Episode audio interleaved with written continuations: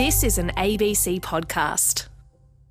Hello there, I'm Tom Switzer, and this is Between the Lines.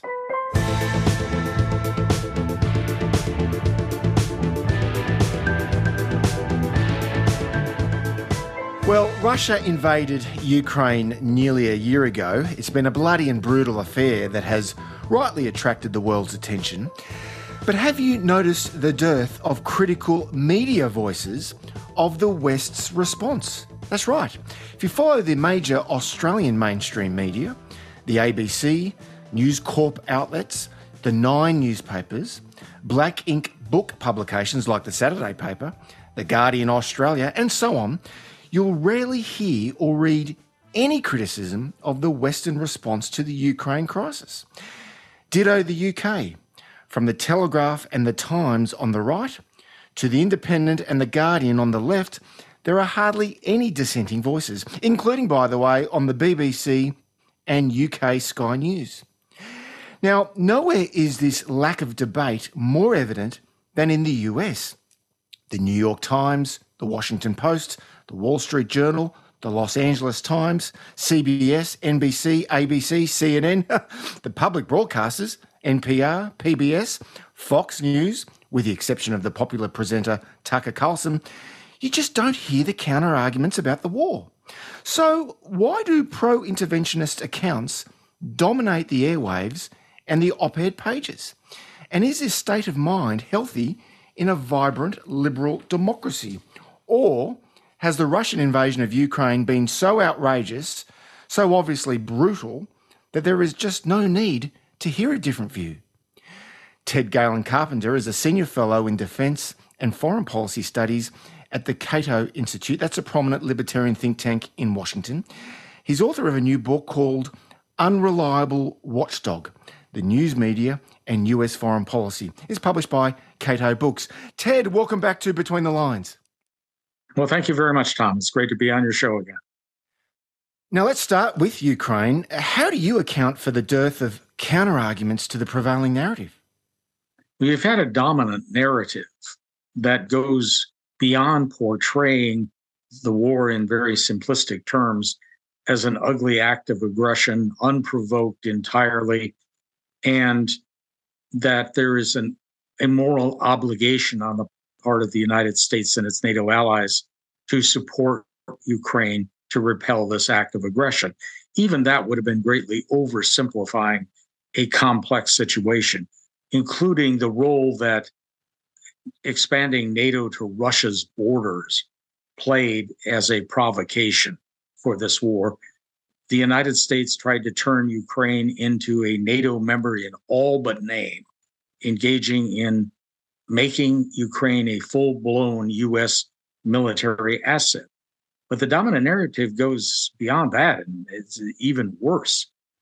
Uh, the proponents of the current policy try to portray Ukraine as this freedom loving democracy, and that the war, therefore, is part of a global struggle between democracy and authoritarianism. Well, Ukraine is not a democracy, even with the most expansive definition of that term. It is a corrupt oligarchy and an increasingly repressive authoritarian regime. So, this is a dishonest portrayal. Many listeners tuning in would say that the West, both the political and media class, has rightly lined up to proclaim their solidarity with the little guy. It may not be a vibrant liberal democracy that you and I know about, but they're, they're pledging solidarity with the little guy. They're deploring the big bully Putin. And let's remember the fact that Russia did invade a sovereign, independent state that just wants to determine its own fate. Well, that's a it's an excellent point. Uh, however, uh, if we're concerned about the rules based international order, Russia's action, unjustified as it is, is not the, the first or even most notorious case. The United States and its allies have engaged in a variety of military actions over the last several decades that have destabilized the so called rules based international order. What the US did in places like Serbia, detaching Kosovo forcibly from Serbia, the Iraq War, the NATO uh, mm. military strikes on Libya to overthrow Muammar Gaddafi and turn that place into a, a total cauldron of chaos. Its actions against the Syrian government, and so on. So it's more than a little hypocritical for the US and its allies to proclaim this is an essential struggle to preserve the rules based international order against an aggressor.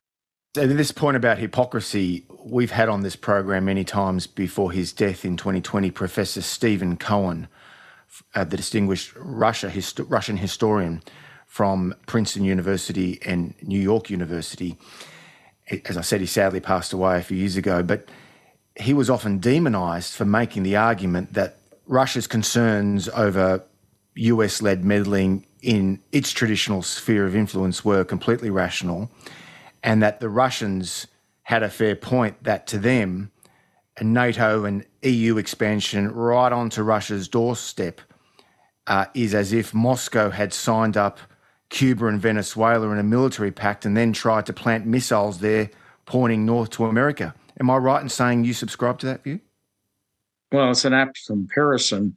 What bothers me the most, though, is not whether people like Stephen Cohen were right or wrong. It is the utter unwillingness of the news media to even give time mm. for the expression of alternative views like those Cohen expressed. Instead, they are critics like that are smeared as Putin's puppets, as Russian agents, when there is absolutely no evidence of any of that. Many of the critics, and it goes beyond left and right, Ted, they'd say what Putin's doing right now in Eastern Europe is akin to what the Nazis did uh, throughout Europe in the late 1930s. Well, first of all, the the smear tactics I find very disturbing and reminiscent of U.S. Senator Joseph McCarthy in the 1950s. It's really, really getting ugly. Beyond that, I wish people would put the 1930s analogy to bed. It's eight decades old, and trying to shoehorn that uh, to make it apply to every situation of disorder in the world, and that's what has been done over the over the decades. That is not helpful. And that leads to really bad policies. And we're seeing it now with Ukraine. The United States and its allies are incurring horrific risks to defend what should be considered a marginal geostrategic interest at best and a rather unpleasant government to boot. So, why would the United States and its allies risk literally nuclear war with a country that possesses over 6,000 nuclear weapons. That's what we're doing. You go so far as to say the elite US press has served as a conduit for outright Ukrainian propaganda. Tell us more. Well, there have been a number of stories that have been printed uh, that that literally were generated by the Ukrainian government and had no basis in fact at all and were later debunked. But of course, people remember the original story. They don't remember the correction that was done weeks or months later and with much less exposure. And unfortunately, this is not unique to uh, the media's treatment of the Ukraine war. The news media have often been instruments of US and allied propaganda in a whole host of settings, including the lead up to the Iraq War, including support for Bashar al Assad's opponents in the Syrian war, who turned out to be, for the most part, Islamic jihadists. So, this again, this level of lack of critical thinking at best and outright dishonesty at worst is what's characterizing the modern news media. My guest is Ted Galen Carpenter. He lives in Austin, Texas, and we're talking about his latest book, Unreliable Watchdog The News Media and US Foreign Policy. It's published by Cato Books. Now, as you just said, Ted, the Ukraine crisis, in your judgment, it's not an isolated experience. And you argue that uh, far too often the elite US press, it's been a, a reliable mouthpiece for what you call Washington's dubious foreign policy. Now, if, that is indeed true, how do you account for the widespread media dissent over Vietnam in the late 60s and early 70s? One must remember that followed uh, a steady barrage for years of pro war propaganda. That, that was an acute disillusionment for members of the news media. And that disillusionment actually had a beneficial effect for uh, the next two decades. So you see the media being much more critical of US foreign policy during the 1970s and 1980s than it ever was before or after. And unfortunately, that died with the lead up to the Persian Gulf War, as though the new generation of journalists had literally forgotten the lessons of how they were lied to, how they were manipulated, how they were used during the Vietnam War. Okay, you mentioned Iraq uh, a few moments ago, and there's no question that the major mainstream media outlets in the United States, from the New York Times on the left to the Wall Street Journal on the right, all the major networks, they were very pro war in the lead up to the Bush administration's invasion 20 years ago next month. But what about all that media criticism afterwards? I mean, if the elite press uh, serves as the national security state's lapdog, as you suggest, why did, for instance, the US media primarily expose US torture and prisoner abuse? I think of um, Abu Ghraib in early 2004, for instance. Two things there. Uh, again, just as the media had been lied to during the Vietnam War, and that caused resentment. In this case, they had been lied to about weapons of mass destruction and that Saddam posed this dire, dire threat of uh, creating a mushroom cloud over some poor city in the West. And therefore, they became temporarily more critical of US foreign policy, including exposing the abuses as at Abu Ghraib. However, again, that lesson did not last, and much of it was partisan. Democrat, uh, Democrats who were uh, embedded in the media embarrassing a Republican president. As America became more partisan in its politics, more viciously partisan, that factor became uh, a bit of a role. But we saw again, once uh, Barack Obama was in office and wanted to bomb Libya, media was right in line for the most part. Same thing with Syria, with the intervention there as disastrous as that's proven, you found very, very little opposition in the news media. And as with the lead up to the Iraq War and all the other episodes, people who dared criticize the drive toward an intervention were automatically smeared as terrorist sympathizers and so on. The media served as a conduit for that sort of abuse. Just to clarify, then, your thesis is that members of the elite media all too often help to advance a dangerous US foreign policy. Ted, what distinguishes your thesis from that of Noam Chomsky? Now, he's a left wing radical, he's now into, into his 90s. He, he co wrote a famous book a few decades ago. I remember studying it at university. Uh, it was called The Manufacturing of Consent. And Chomsky's central argument was that the US media, and this is the quote, are effective and powerful ideological institutions that carry out a system supportive propaganda function. That's Noam Chomsky. Ted Galen Carpenter, what distinguishes your thesis from Chomsky's? Chomsky makes some valid points, but he attributes too much of it to corporate greed and corruption. That is a factor with the ownership of, of the news media.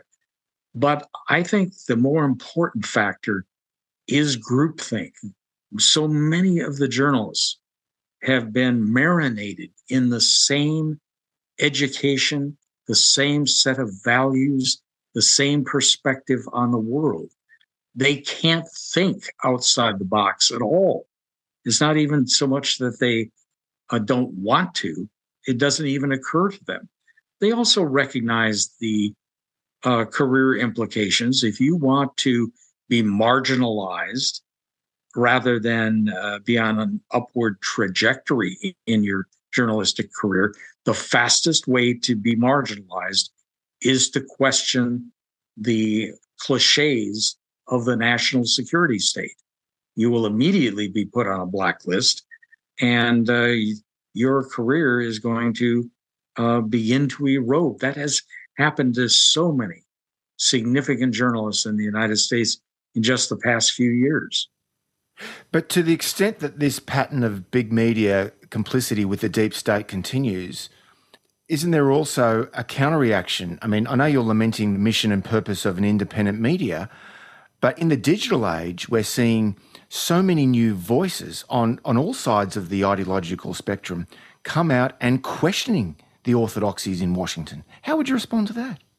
Unfortunately, most of them are rarely heard. And again, you have a uh, a collaboration, and I'm going to use a gentle word there, between government agencies and the most influential, the most large scale uh, media outlets.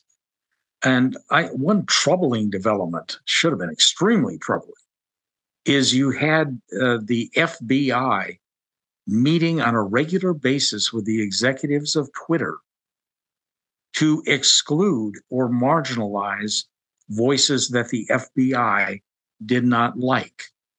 And I'd guarantee you that uh, other agencies of the US government are doing the same thing, having the same corrupt relationships. The FBI paid $3.4 million a year to have that collaboration. Talk about a conflict of interest for any reputable journalistic outlet to engage in that kind of contact. But uh, unfortunately, that may not silence criticism, but it really, really marginalizes.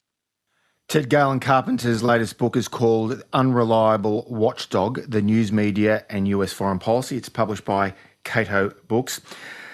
Ted, um, finally, your chapter on uh, the toxic bias that pollutes Russia coverage it's pretty powerful stuff here. And, and you say this has been the coverage of the Russia debate over the last five years or so. It's been the worst media coverage of an important foreign policy in decades.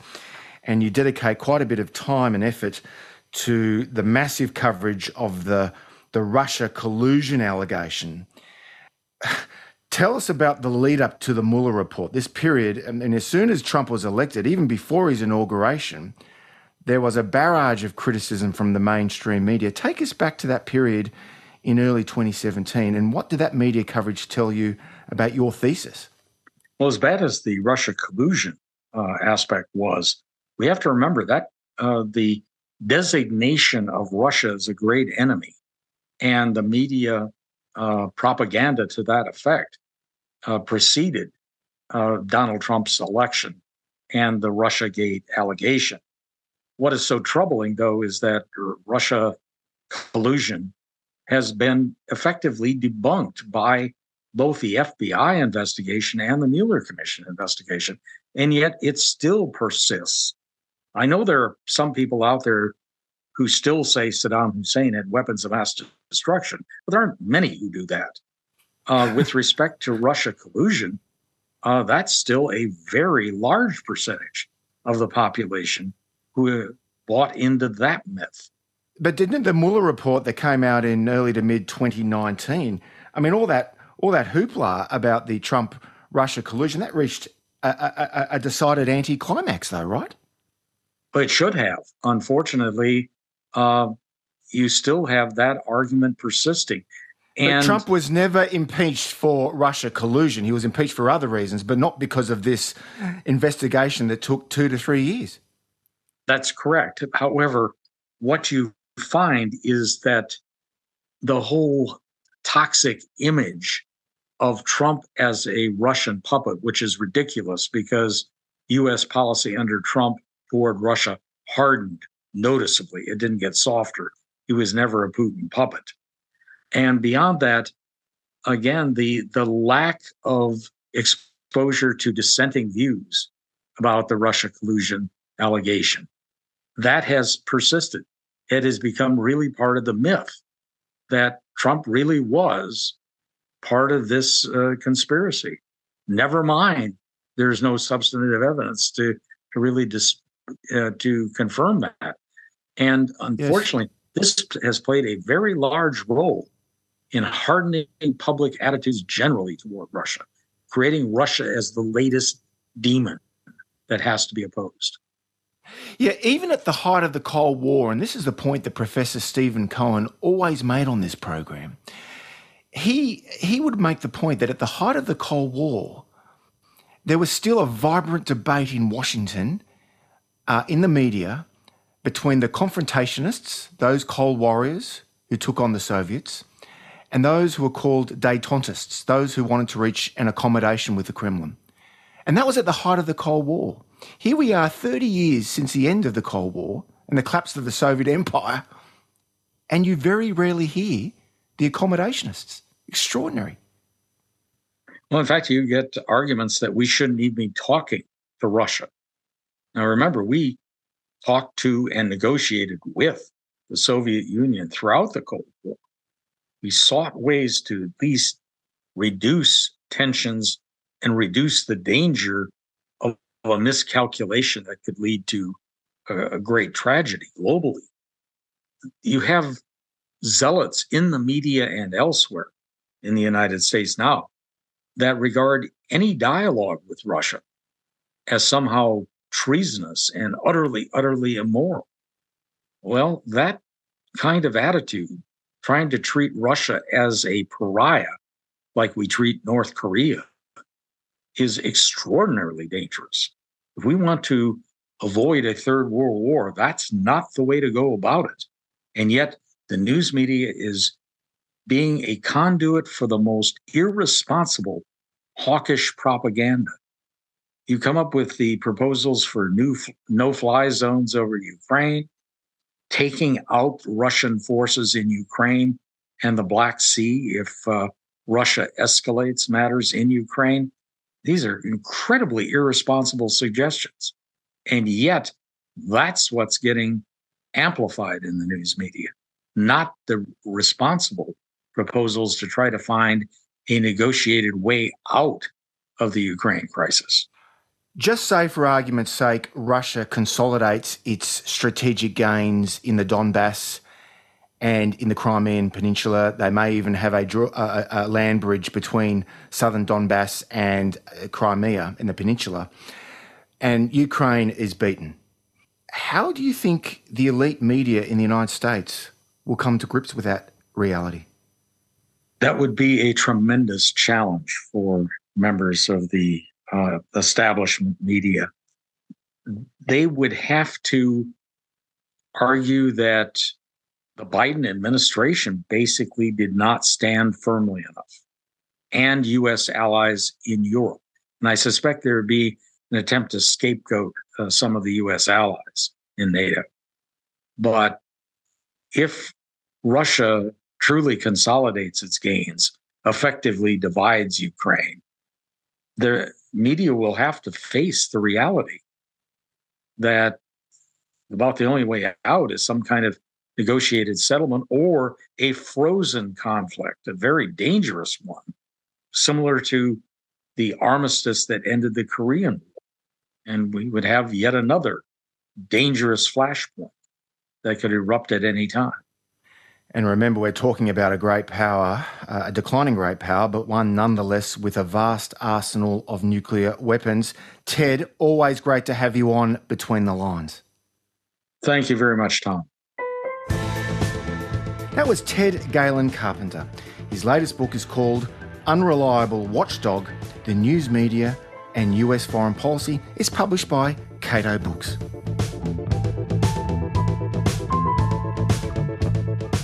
Up next, Myanmar, two years since the coup.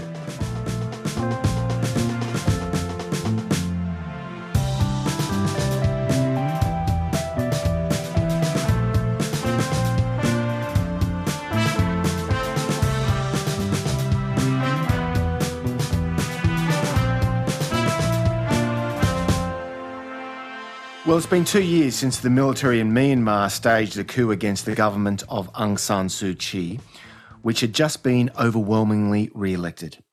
The violence and the repression that accompanied the military takeover, well, that's never stopped. In fact, things have deteriorated significantly. We don't hear enough about this. So, for more on Myanmar, let's turn to Amanda Hodge. She's the Australian's Southeast Asia correspondent. Amanda, welcome back to Between the Lines. Thanks, Tom. Well, tell us about the latest on the second anniversary uh, the Burmese military using airstrikes to crush the opposition. Yeah.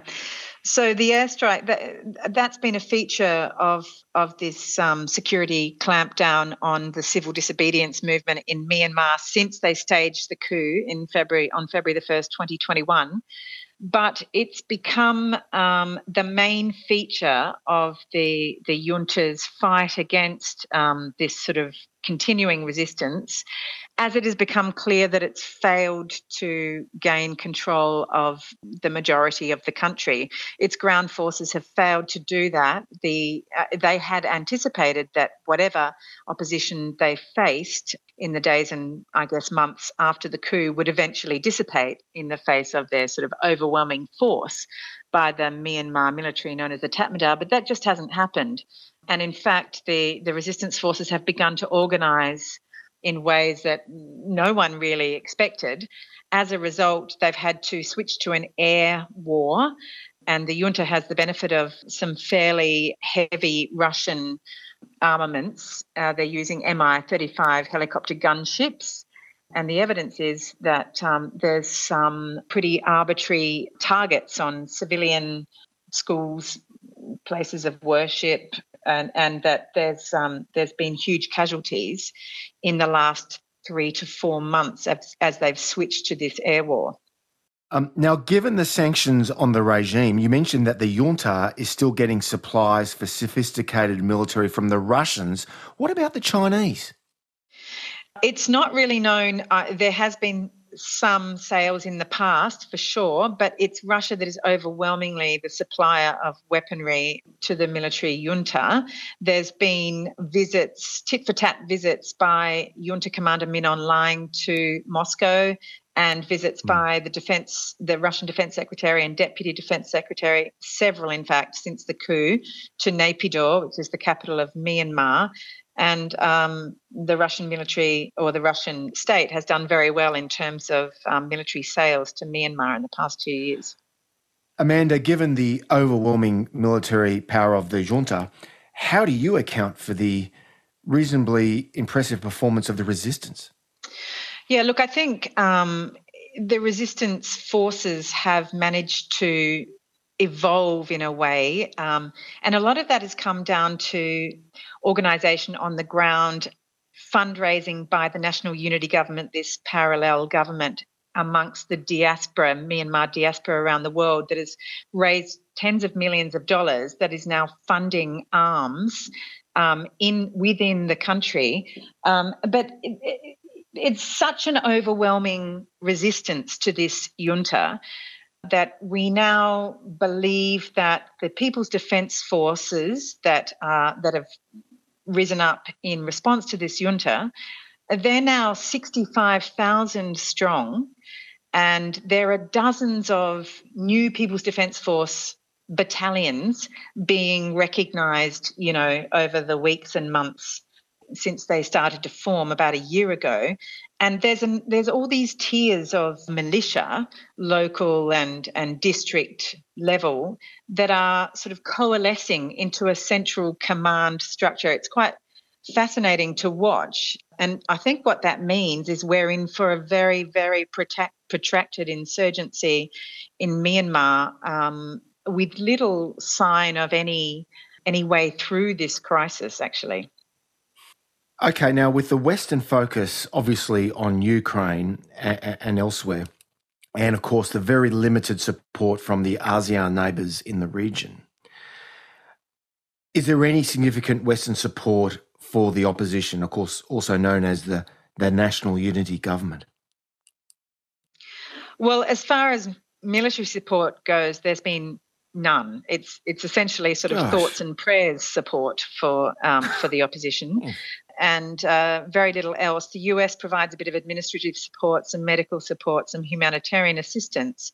and the National Unity Government, which is which calls itself the sort of um, parallel civilian government, mm-hmm.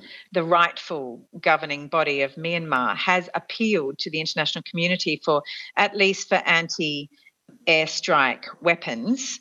Uh, but there's been no response to that. The way that the resistance is arming itself is by sourcing weapons from the ethnic armed organizations that have carried on long term insurgencies on the borders of Myanmar. Mm. And interestingly, in the center of Myanmar, which has for decades been a Bamar Buddhist um, majority region that was loyal to the state, there, there are now very strong pockets of resistance in central Myanmar. And in those areas, we're seeing dozens of small armament workshops springing up that are manufacturing small arms for the People's Defence Forces, People's Defence teams, and local defence teams that are the three um, sort of levels of resistance, armed resistance groups that are now operating right.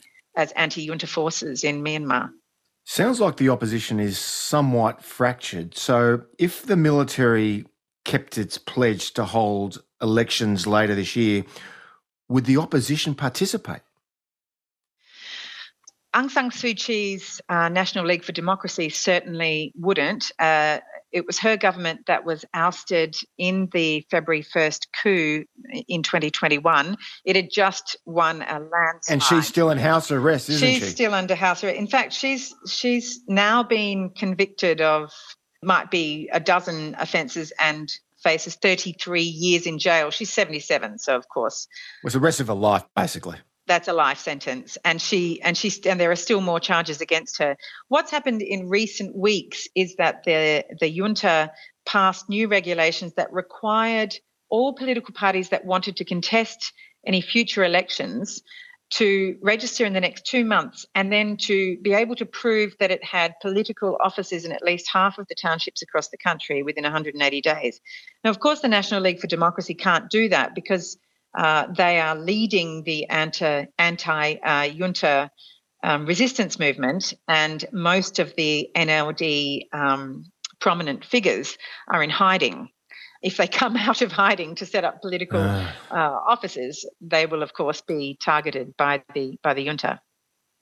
Okay, let's try to put a positive spin on this terrible tragedy and look at um, the Australian economist, uh, Professor Sean Turnell, who was, of course, Aung San Suu Kyi's senior advisor. Now, he was released late last year and he had a very ma- moving interview with Sarah Ferguson on the ABC's 7:30 report. What did the release of Turnell tell you? I mean, did that was there an upside here in how the uh, the government is um, conducting things? Because there was a widespread view that he could be locked up for life as well. Mm.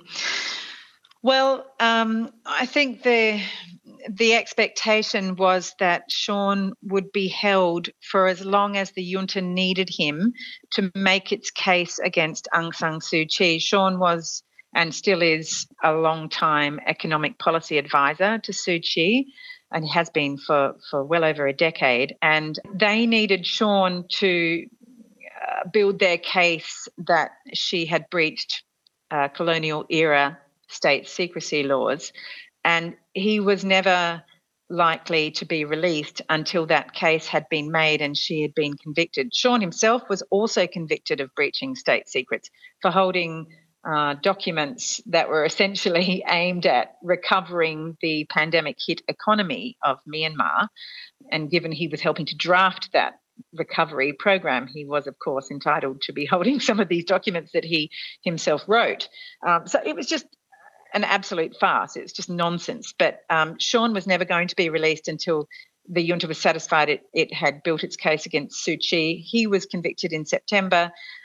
And then in November, 21 months after he was arrested, he was finally released. And in fact, he gave us the first interview. I sat down with him in Sydney. Right. And the thing that most surprised me about um, his story is just um, how badly he was treated. I think we had all expected that Sean yeah. would be given preferential treatment as a foreigner and, and a person of some note. But in fact, he was quite badly mistreated for the time that he was in um, he was in the junta custody. Well, he, he, didn't he didn't have a shower for like a what twelve to eighteen months. No, he, he he was kept in solitary confinement. He wasn't allowed to see anyone. He couldn't read any books okay. for months on end. Um, he was shackled in the middle of the night for, mm. for hours of interrogations, you know, and then he was transferred to these terrible junta prisons in Naypyidaw that just leaked as soon as it rained. And I mean, it was, you know, eight out of a bucket, had COVID five times. The story is just horrific. And, um, you know, Sean's not a, a big guy and, um, and it took a real no. toll on him, but he's, he's actually a pretty incredible person, I have to say. Now, finally, Amanda, one of the giants of Australian diplomacy, Richard Woolcott, he died recently, aged 95. Now, we paid a tribute to Woolcott on this program last week. He was a long-time supporter of intense Australian engagement in Southeast Asia, most notably Indonesia, but across the region. Do you think that given Canberra's focus on China, America, Japan, and India, all understandable concerns, but do you think that Canberra is sufficiently engaged in Southeast Asia? Look, I think that it's that Penny Wong, as you know, the Albanese government's foreign minister, has done a, a pretty incredible job in the time that she's been foreign minister, she's, you know, sort of doesn't seem to have ever stopped flying around the region. And she's done a hmm. lot of trips in Southeast Asia. And the impression I get is that the governments of Southeast Asia believe that Australia is far more engaged now under the Albanese government than the Morrison government had been. And I think we mm-hmm. can I think it would be fair to credit Penny Wong with that, um, given the work she's mm-hmm. done. Uh, she's very visible. And ditto the South Pacific. Ditto the South Pacific. That's right. She's been so visible. She's, you know, she's said all the right things. She's had a lot of time to think about how she would, you know, she she would run the foreign ministry, and and I think it's showing in the sort of sophisticated message that she's that she's sending to the region, and they're responding very positively. Great to have you back on Between the Lines. Thanks, Tom. Well, that was Amanda Hodge, the Australian newspaper's Southeast Asia correspondent, who conducted the first Australian interview with Sean Turnell. Up next, how Europe is winning the energy war against Putin.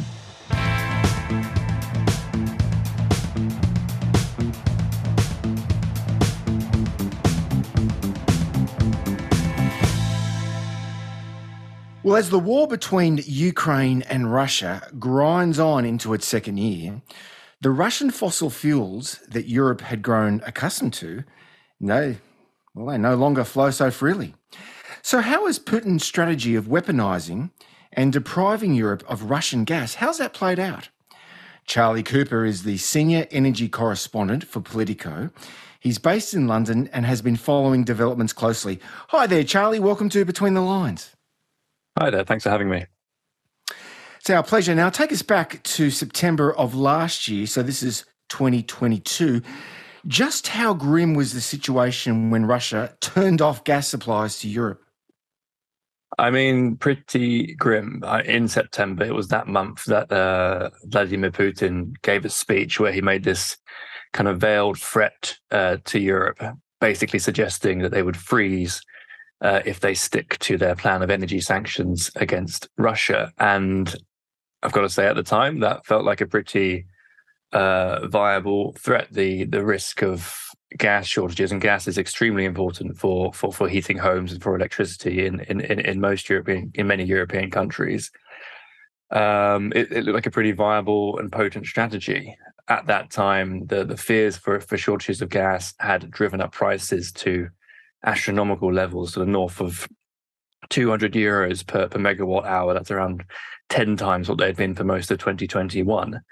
Uh, the EU, the European Union, had drawn up plans uh, to, to, for countries to cut their gas demand and, and, and, keep supplies safe. There were kind of emergency plans in place to share gas across borders if necessary you know, energy experts were, were speaking in terms of, I remember hearing one in the US saying, I'm really worried about my family and friends in, in Europe about what's going to happen this winter. It was a really dire situation. now. Here yes. we are in February. Uh, there have not yes. been gas shortages. Gas remains quite expensive, but it's a lot cheaper. Uh, so, so Europe, just changed. to clarify, it's passed its first winter test without Russian energy. What what changed? Well, effectively, you could say that Europe has been. I like to say it's been replumbed. You know, a huge amount of Europe's gas used to come by pipeline from Russia. That is now down to. I mean, it was about forty percent in uh, before before the war of Europe's gas came came came from Russia via those pipelines. Uh, that is now down to closer to 10%, a bit above 10%, uh, according to the latest figures, although it's a little bit out, out of date now. We're talking a couple of months ago. And what has changed is that Europe gets its gas now quite expensively from overseas. It comes via ship as liquefied natural gas, primarily from the United States. And that Europe has been successful in replacing that huge amount of Russian gas that it was getting with LNG from from elsewhere. That's come at great expense, uh, but it has filled the gap. Europe's also been a bit lucky. Uh, it's been a fairly mild winter in Europe, yes, and that obviously means yes. the gas demand is lower. It takes it, it doesn't take as mm-hmm. much to to warm up warm up all those buildings. So a combination of preparation uh, and luck uh, has meant that Europe has got through the winter. Has Europe's success in keeping the lights on is that does that have anything to do with burning more coal than it has in years? No, there was a, a strong expectation that coal would would come in and and and and replace that lost gas supply. But there was a study actually just last week by a think tank called Ember, which uh, indicated that that didn't really happen in any in any major way. Another thing uh, that is important to mention is that gas demand has really been cut. I mentioned that the EU uh, had those policies around pushing countries to cut their gas demand. That was extremely successful. Countries uh, really did crack down, and in some places that wasn't necessarily good news. You know, that meant businesses that use gas to uh, industrial businesses, I mean, that use gas to produce their products. Many of them had to shut down. There's a, a glass a glass glass factory that one of my colleagues went to go and see in France which literally just could not afford to to keep the furnaces going anymore and had to shut them down over winter and to re- restart again in April. That kind of thing has happened all over Europe. It's come at an economic cost. Uh, so it's not been, you know, Europe's strong position in the energy war right now has not been without cost. Uh, but it hasn't been as deep an economic uh, hit as many as many expected. Europe is most projections say not facing a recession now this year. So I think it's fair to say that round one of the energy war with, with Russia, Europe uh, is winning. Okay, we'll get back to Europe winning the energy war against Russia very soon. But uh, this is Paweł Czyżak. He's an analyst at Ember. Now, that's a European think tank that aims to expedite the shift away from coal. Now, he says that although gas mostly filled Europe's energy demand gap in recent years, he argues that coal has taken the lead of late, and that's partly because, Charlie, Germany and other countries brought plants back online, and partly because gas is so expensive that it is more profitable than for utilities to burn coal. So, how would you respond to that argument? Well, it was Ember's report last week that um, challenged this this this strong prediction that that coal would come back in a major way. I mean, countries have brought coal back online. That's definitely true as a um, as a kind of backup. But uh, there's also been a huge surge in renewables in Europe to to to, to fill that gap. Uh, and this was the big resurgent return of coal uh, that that many were expecting. According to Ember, I, I, don't think has come back in quite quite the same way. Okay, this is the Wall Street Journal. Across Europe, industry is leaning on coal as well as oil to keep operating at a time of high gas prices. And according to the IEA, this is the International Energy Agency, European demand for coal helps explain why the world is on track for record coal consumption in the past year. Charlie. So coal generation, uh, according according to Ember's latest report, fell in in all four of the final months of 2022. Uh, this was primarily caused by that falling electricity demand that that, that we mentioned. Uh, and according to, to, to Ember, those 26 coal units that, that were brought back as an emergency standby they were running at just 18% average utilization in the final quarter of 2022. And I guess it, the, the return of coal happened in a in, in, in a in a minor way. I think it's going to be a short term phenomenon. I think the mm. mm. long term consequence of this energy crisis is going to be a uh, much stronger push for renewable energy to fill that gas gap. And then, of course, with with you know the gas gap itself has been filled by by more gas again in the medium term, that LNG coming from coming from the United States and elsewhere. This is ENAPS SIS Limited. In the first two months of December, so this is December 22, uh, Germany generated 49% more power with coal than in the same period a year earlier. And after banning Russian coal as part of sanctions in Moscow, it goes on to say that Europe has imported coal from Colombia, Indonesia, and South Africa. Now, you're saying this is just a short term fix in response to the Ukraine crisis, but just say the Ukraine crisis continues. Will there be enough renewable backup to make up to replace that coal that Europe's relied on, if they're right? It is more likely that, yes, that renewable surge that uh, bringing in gas from other sources is likely to be the, the where where European countries lean more strongly. There's there's there's real serious commitment to to the climate goals uh, that European countries have to uh, to become the, they want to become the first net zero continent. They want to win that climate race, uh, and the EU is pushing that very hard. So I think while there has been this uh, short term return to coal in in, in a kind of relatively relatively small way, I I, yeah, I think my prediction would be that is only going to be a short term phenomenon.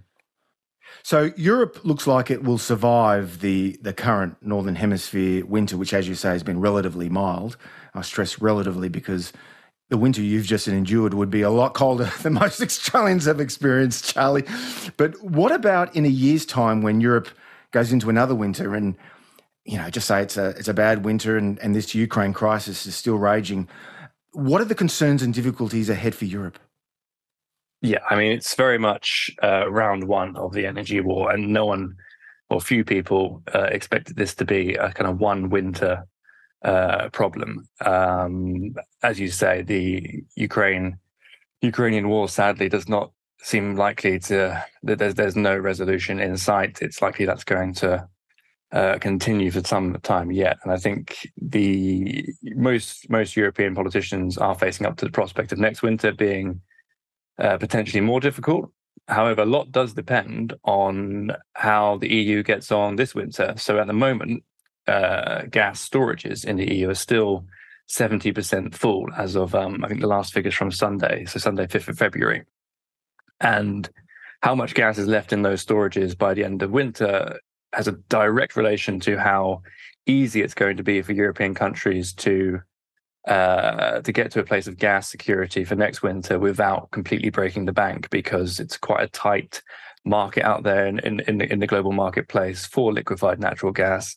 That gas is going to be very expensive, and the more of it that Europe needs to refill those storages for winter 2023, 2024, the, more the more expensive that's going to be for Europe, the more problematic, and the risk and the higher the risk again of, of, a gas shortage, assuming this is that Russia doesn't turn the taps back on. Yes. Uh, I don't think many people do expect it to do that, but there are some who are now wondering whether Putin might take a kind of divide and conquer strategy and start, you know, turning the gas back on for for, for some Eastern European countries to try and uh, shake that unity of the EU at a time when it was just yes. starting to think, hey, we, we can we can wean ourselves off Russian gas and dependence on Russian gas.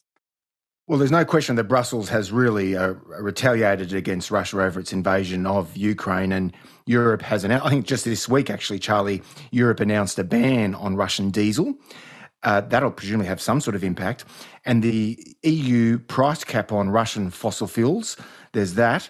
There's the sanctions. Um, so, to what extent are they all reducing Putin's war chest, or is Moscow still enjoying? Significant revenues from the trade and export of energy? I mean, absolutely is still enjoying significant revenues from the trade of, of energy. It's its most important export. And last year, with the concerns around energy supply around the world, energy prices being pushed up so high, it was a real bumper year for, for Moscow's revenues. Now there are the first signs that that might be changing. Uh, you mentioned EU sanctions on oil. There are actually no EU sanctions on gas. It's important to mention. All that was Russia's own kind of shut off of supply. But in December, the EU banned uh, imports of all seaborne crude oil from from Russia. And that's pretty huge. I mean, the, Europe uh, uh, accounted for around half of Russia's crude exports until until the war. That's now all crude oil that has to go elsewhere. Uh, EU countries can still facilitate their, their companies can still facilitate that trade, shipping companies, insurance companies, via something called the the price cap, which is something the EU is enforcing alongside uh, G7 and Australia, uh, which means that they can those companies can only facilitate the trade of that oil if it's sold at below a sixty dollar per barrel level, and most Russian crude oil, the Urals crude uh, that goes that used to go to Europe, typically trades below that level anyway. Um, but European Commission officials do think that this is this cap is working because buyers in China, buyers in India, they know that Russia's options for selling that crude is are, are reduced, and therefore they, they feel mm-hmm. in a mm-hmm. strong position to negotiate down that price. And there are the first signs now that um, that's starting to hit Russian uh, Russian oil income. There's a think tank in Europe, the Centre for uh, Clean Air and Energy Research, who think that the, the, the, EU sanction on crude and the price caps combined might be costing Russia's uh, coffers about to the tune of 160 million euros a day at this point. These are, you know, preliminary estimates, but there are those early signs that the sanctions are now starting to bite. And just recently, uh, Sunday, 5th of February, the EU went further and uh, finalized its ban on Russian oil products. So that's things like diesel, things like jet fuel that are made from that's oil. Right. Yeah. So it's going deeper and deeper. And I think the, the Kremlin is starting to feel the pain. It'll be interesting to see how that unfolds this year and whether 2023 is. Yeah. So finally, I mean, if, as you say, I mean, you just said this, that sanctions are starting to bite and Russia is inflicted, uh, you know, serious pain and uh, that helps end the war sooner than some analysts expect. I suppose the question here to conclude with, Charlie, is would ever again, would Europe ever again trust Russia as a supplier of energy? I think the experience of 2022 uh, has taught Europe, not just on the energy front, but on many other economic fronts, that it can no longer be reliant upon outside partners uh, for for products, for materials that are of vital strategic importance. I think there was an attitude among many European leaders for many years that uh, we were living in a safe, market-based global economy, where even if you had political differences with with, with a country, trade would continue, uh, economic interaction could, could continue unaffected by that. That was clearly proven to be not the case uh, with Russia's actions after the, the war in Ukraine. I think if you look at the EU's relationships with China, I think it's reassessing those in, in, in, in the same light. I think the idea of a degree of economic um, self dependence is really taking hold in Europe as a, as a, as a key philosophy for the next um, for, for this new geopolitical era. Charlie, great to have you on Between the Lines. Thanks very much for having me. That's Charlie Cooper. He's Politico's senior energy correspondent based in London.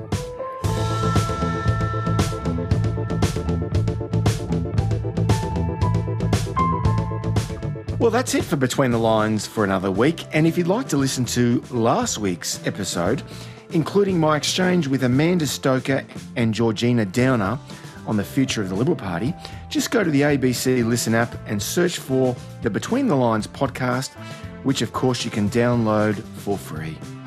I'm Tom Switzer. Bye for now.